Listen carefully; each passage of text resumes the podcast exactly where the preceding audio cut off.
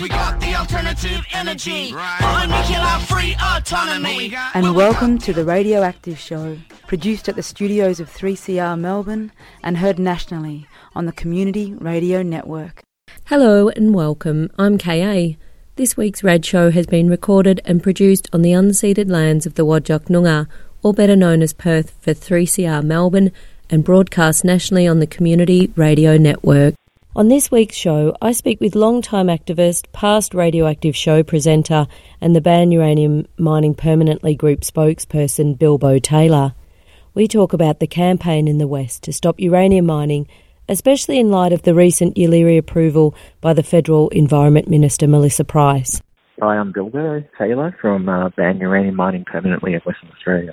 Thanks, Bilbo, for joining the Radioactive Show, a show that you are quite familiar with and quite well known for.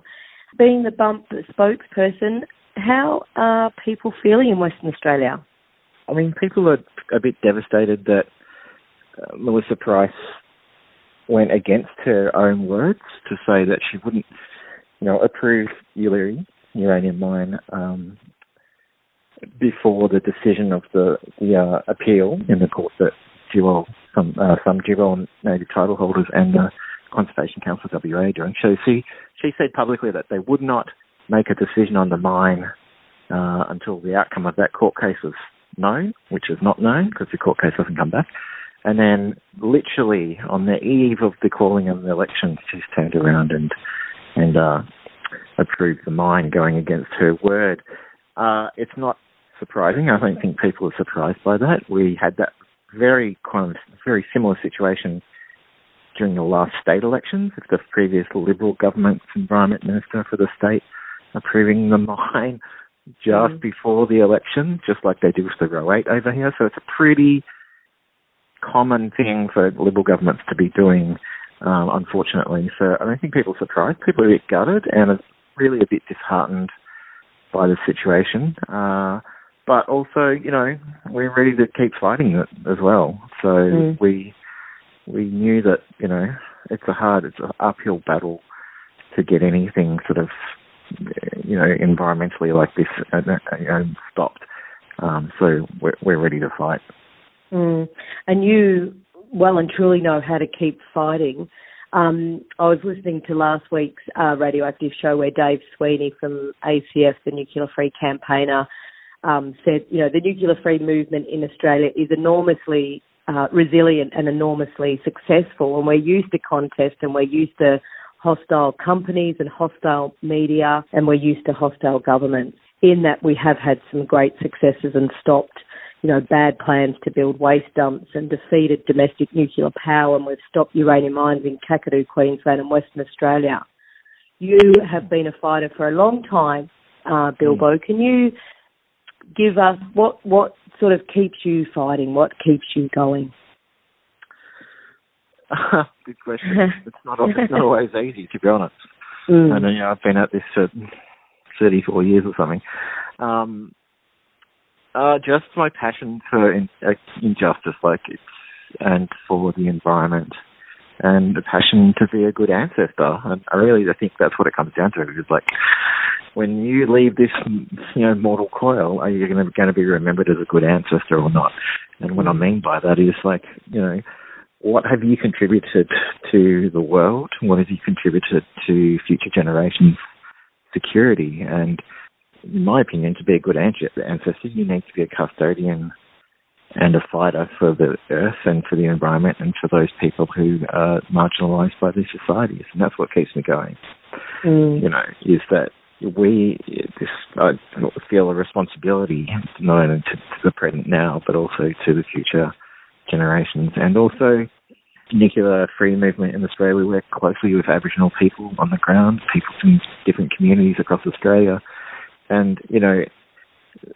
If we're not there to help amplify those voices, I'm not saying that we speak on behalf of those people, but we help those communities and they're, they're really friends and family for me now. It's like uh, you know, working as a, an accomplice with those communities is something that I'm really passionate about.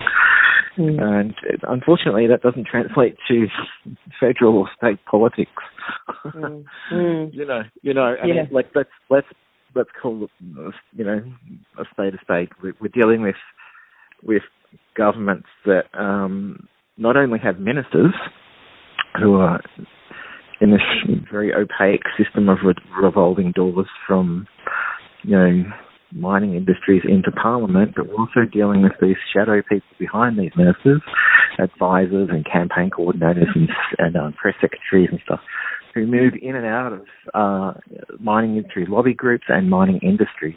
I mean, Melissa Price herself comes from the mining industry. Like that was her job as a lawyer, I think, before she became the um, environment minister. So Mm.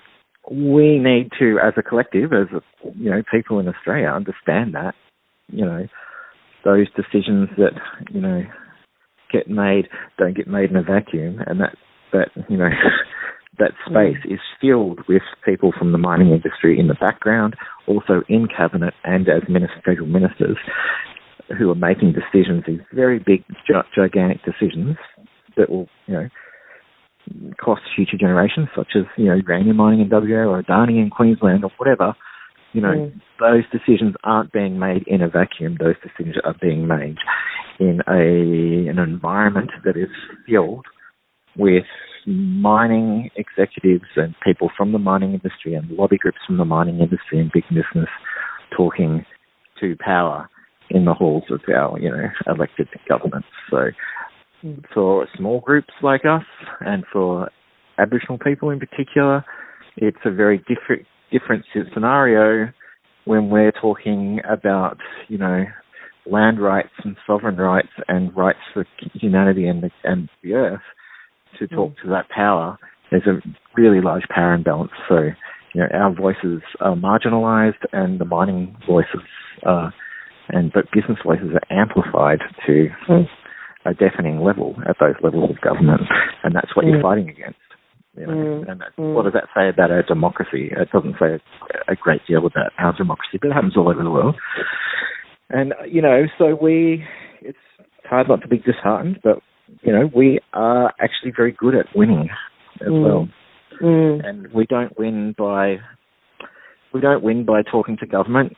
You know, we have to always always be in there talking to them, but we win by talking to people on the ground, and we win by Mm. talking to communities, and we win by helping those people in those communities who are more directly affected, i.e. Aboriginal communities, to have a voice in the broader community. That's how we win. Mm, mm. And Bump has played a big role in the support of the three Tjiwarl aunties that are on the the uh, Yeelirrie Court legal action at the moment at a state level. Um, Mm. No doubt, you know, there's talk of, like you said, CCWA looking, seeking into and reviewing a possible legal action at a federal level. Bump has played a, a big role in, in supporting the aunties. Can you tell us a little bit about about how Bump's done that and how how you'll continue to do support uh, the communities? Well, really, it's about being involved with those people in the communities, and it's not necessarily when you're campaigning on a level like this. You spend a lot of time not actively campaigning on uranium issues, but actually supporting people in their day-to-day lives. Mm. Uh, because, they, like, you know, it's I'm a yeah a white middle-aged man. You know, I have all the privilege in this society. You know, I don't have a lot of money, but I have an a privileged position, as Mm. opposed to the people who are most directly, you know, affected, like say Auntie Lizzie and Auntie Shirley or Auntie Vicky and that. Mm. They don't have that same status within the society, and they have a lot more on their plates than the average person would have to deal with in this Mm. society as ab- just as Aboriginal people. So Bump's role in that is supporting those communities and those people who are fighting in any way possible, whether that is, you know, hosting people at your house for weeks on end, or you know, or providing information and encouragement and talking and keeping that dialogue between each other and going on country to visit and bringing people onto country to visit and learn about the issues on country at the place where it's happening, or you know, Mm. in all sorts of manners. You know, there is a, a a how do I put it? It's not it's not like what people would imagine environmental campaigning is. It's more Mm. working with people as your family members and supporting them as your family members. And in that regards, you're you know trying to lift some of the weight off their shoulders so that like their voices can be heard strong, and then you know hopefully stop this uranium mine or stop all the uranium mines from going ahead in WA. Mm, mm. You're you have a lot of experience. What did you say? 30, 40 years now. You're going on and helping and supporting, yeah, the the traditional owners out on country that um, from South Australia. You've been you've you've fought there for a long time together with mm. um, the Arabana people, Uncle Kev. And uh, Auntie Peter Cook Jr. on the initial um, nuclear waste dump campaign.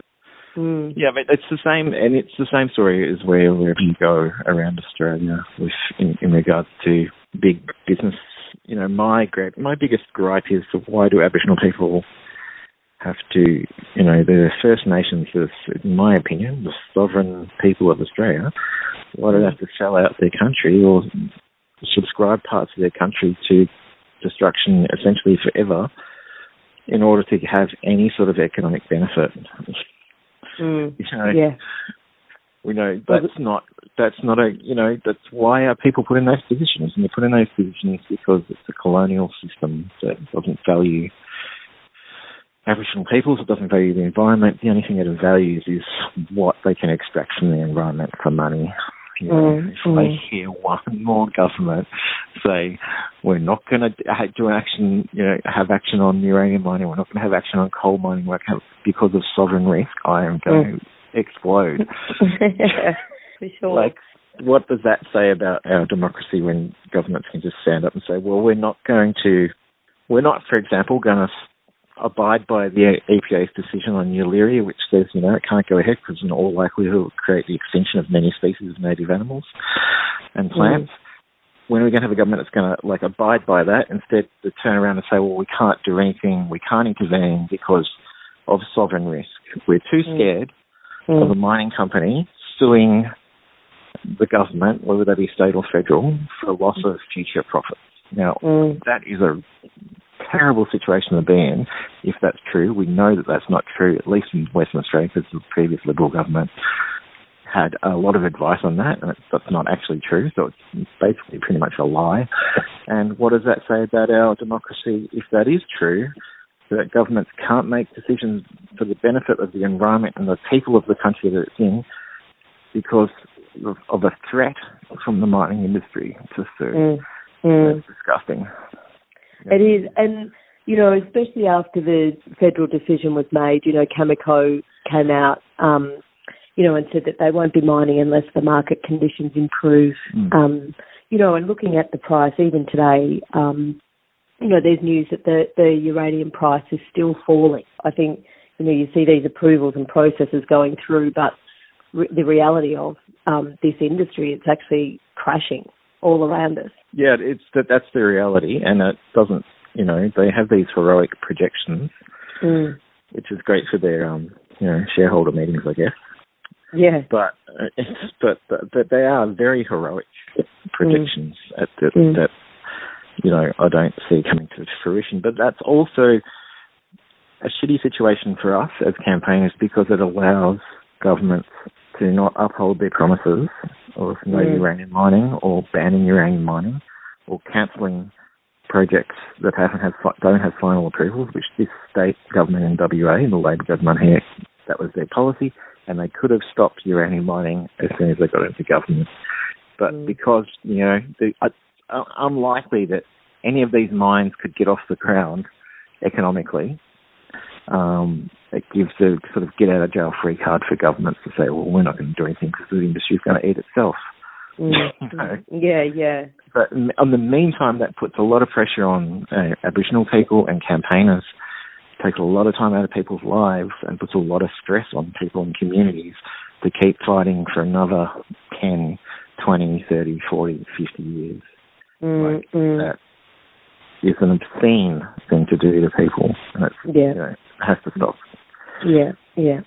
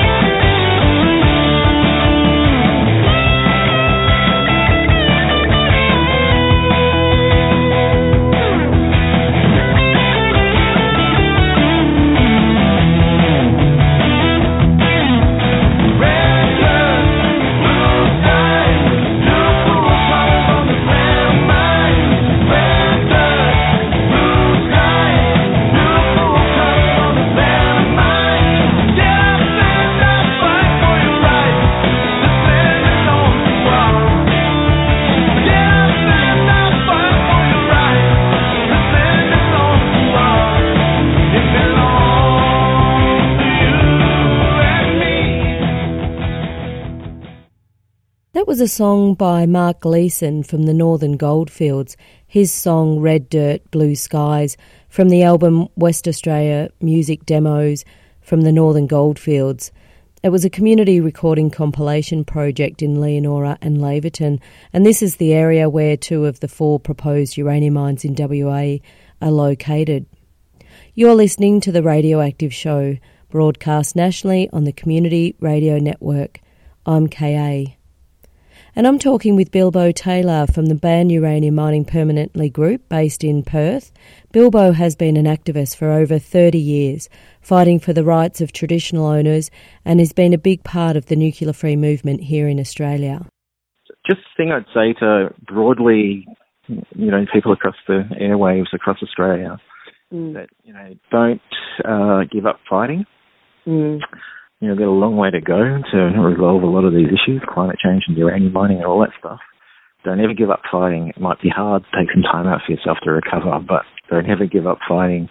And also, I want people to understand that the decision that the federal government and the state governments have just made on this, this one uranium mine actually could affect every other environmental approval in Australia.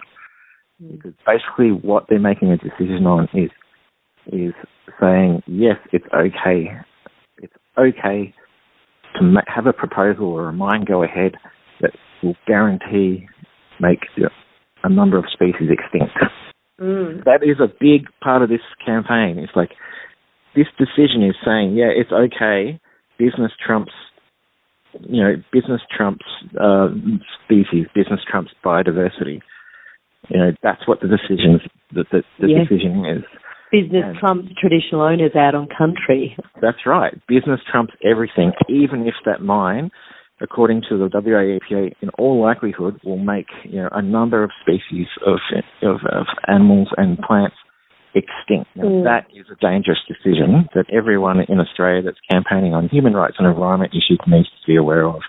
And it would be great if some more people could get behind this campaign and um, understand that we can't allow this go through unchallenged because of that very thing. Because you'll be staring down the barrel of the gun of this very this sort of form of decision making and legislation one day. And that really is the, at a state level and at a, and now at a federal level is that ministers, if it's allowed to go through and if we don't contest it and challenge it, are allowed to whatever project it is in at a state level here in Western Australia, but even more importantly now at a national level, federal level, that minister, the environment minister can sign off on extinction on any project. It doesn't have to be uranium. It could be forest logging, mining. Yep, you know, this is this will set a precedent of knowingly causing extinction when we have a huge rate of extinction in Australia. So that's the thing. Yeah, that's the thing. We just had that report out from the United Nations that we're facing like you know, a, a, an extinction level event on a global scale mm. already. We're going to lose so much biodiversity if we don't do anything about climate change, etc., etc., etc. And this is just part of that game. Mm. You know, nuclear is mm. not a solution to climate change. They keep pushing that and pushing that, but you know, we need to be real about our future and our children's futures and children's children's children's futures. As mm. I said, be a good ancestor and do the work today to stop it. Thanks, Bilbo. Thanks. No worries. That was Bilbo Taylor from the Ban Uranium Mining Permanently Group in Perth, and they've been long time activists trying to stop uranium mining in Western Australia. The Nuclear Free campaign in Western Australia is really busy at the moment. We have four uranium mines that are currently being contested and challenged at every opportunity Kintyre, Mulga Rock, Wiluna, and Yeelirrie. The Kintyre proposal to construct and operate an open cut uranium mine approximately 270 kilometres northeast of Newman by proponent Cameco has been met with strong community resistance for decades. In 2016, Cameco wrote off the entire value of the Kintyre project. The environmental approval for Kintyre expires in 2020. The campaign is currently lobbying, lobbying the government not to renew or extend any environmental approvals. So we believe this is a really good opportunity for the Labor government in Western Australia to commit to their no uranium mine policy and not renew or extend any environmental approvals. The Mulga Rock project site is entirely inside the Yellow Sand Plain Priority Ecological Community and is upstream from the Queen Victoria Springs A Class Nature Reserve outside of Kalgoorlie. The area is listed as pristine with no weeds or feral animals and is home to rare and endangered species including the sandhill dunnart, the marsupial mole, mulgara, and the rainbow bee eater. The project poses a serious long term risk to the downstream A class nature reserve through radioactive tailing seepage. There are three fault lines that run through the project area close to the mine pit where the company intend to store long-lived radioactive mine waste tailings. There have been no studies or risk assessment of these fault lines becoming active in response to project disturbance. The company, Vimy Resources, has routinely denied or downplayed the connection of Aboriginal people to the area, despite this area being part of the Seven Sisters songline. The company, Vimy Resources, that Andrew Forrest, who has a large is the largest shareholder of this company, have failed to negotiate or consult with all traditional owners, and they've denied the historical connection of the Spinifex people to this area. At Vimy's annual meeting in 2018, late in 2018, the company tried to block questions from shareholders who raised concerns about the sustained low uranium price. The Australian Institute with CCWA, or Conservation Council of Western Australia, launched a critique of the company's economic analysis um, with a report that can be viewed at www.ccwa.org.au forward slash nuclear free WA. In 2018, the company released a definitive feasibility study um, in which they indicated substantial changes to the project. In December 2018, the Conservation Council of WA referred these significant changes to the Environmental Protection Authority, the EPA, calling for the mine to undergo a new environmental assessment. The Environmental Minister, Stephen Dawson, will make the decision or not to reassess Vimy's Mulga Rock project. The Wiluna Uranium Project is just 18 kilometres from the town of Wiluna and expands over two lake systems of over a thousand kilometres. The project includes four uranium deposits Lakeway, Centipede, Millipede, and Lake Maitland.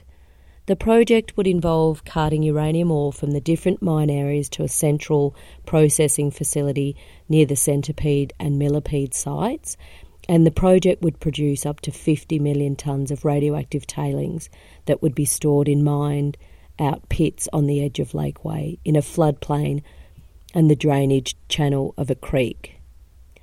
The project is run by Toro Energy and it's a small, unproven company that has insufficient financing to develop the project. So currently, we're just monitoring any movements with this proposed uranium project.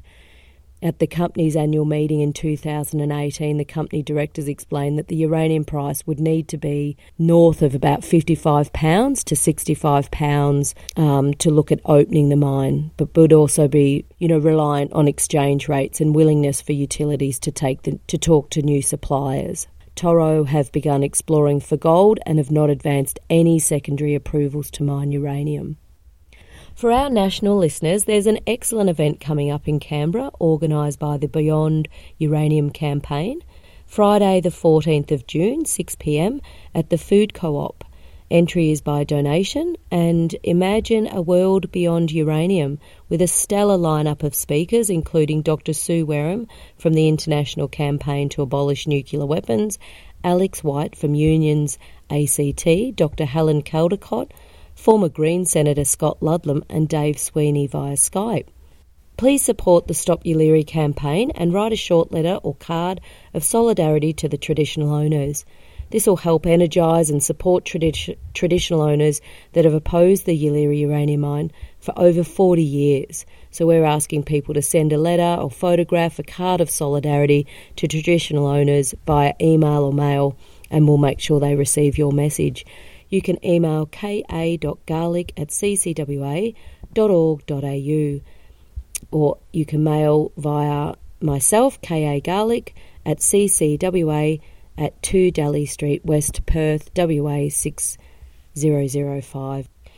And finally, we need your help to power our radical radio so that our team of committed volunteers can bring voices and information from the front lines of the nuclear peace and energy campaigns to the airwaves. Any donation, big or small, is greatly received. The Radioactive Show team is so proud to be a part of 3CR Community Radio. We love to bring our listeners nuclear free news from across Australia and around the world and couldn't do it without your generous support. So thanks so much for your ongoing support and we hope you can donate and you can do that via our link on Facebook. Go to the Radioactive Show, call 3CR on 039419 8377. And that's it for this week's Rad Show. Radioactive Show is on Facebook, and past episodes and podcasts are available on the 3CR website. Go to www.3cr.org.au forward slash radioactive. We'd love to hear from you.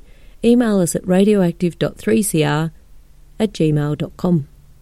This radioactive show was produced with the support of the Friends of the Earth Nuclear Free campaign on the stolen lands of the Kaurna people for 3CR. It's broadcast nationally on the Community Radio Network. Thanks for listening and tune in next week for more news, views on nuclear peace and energy issues.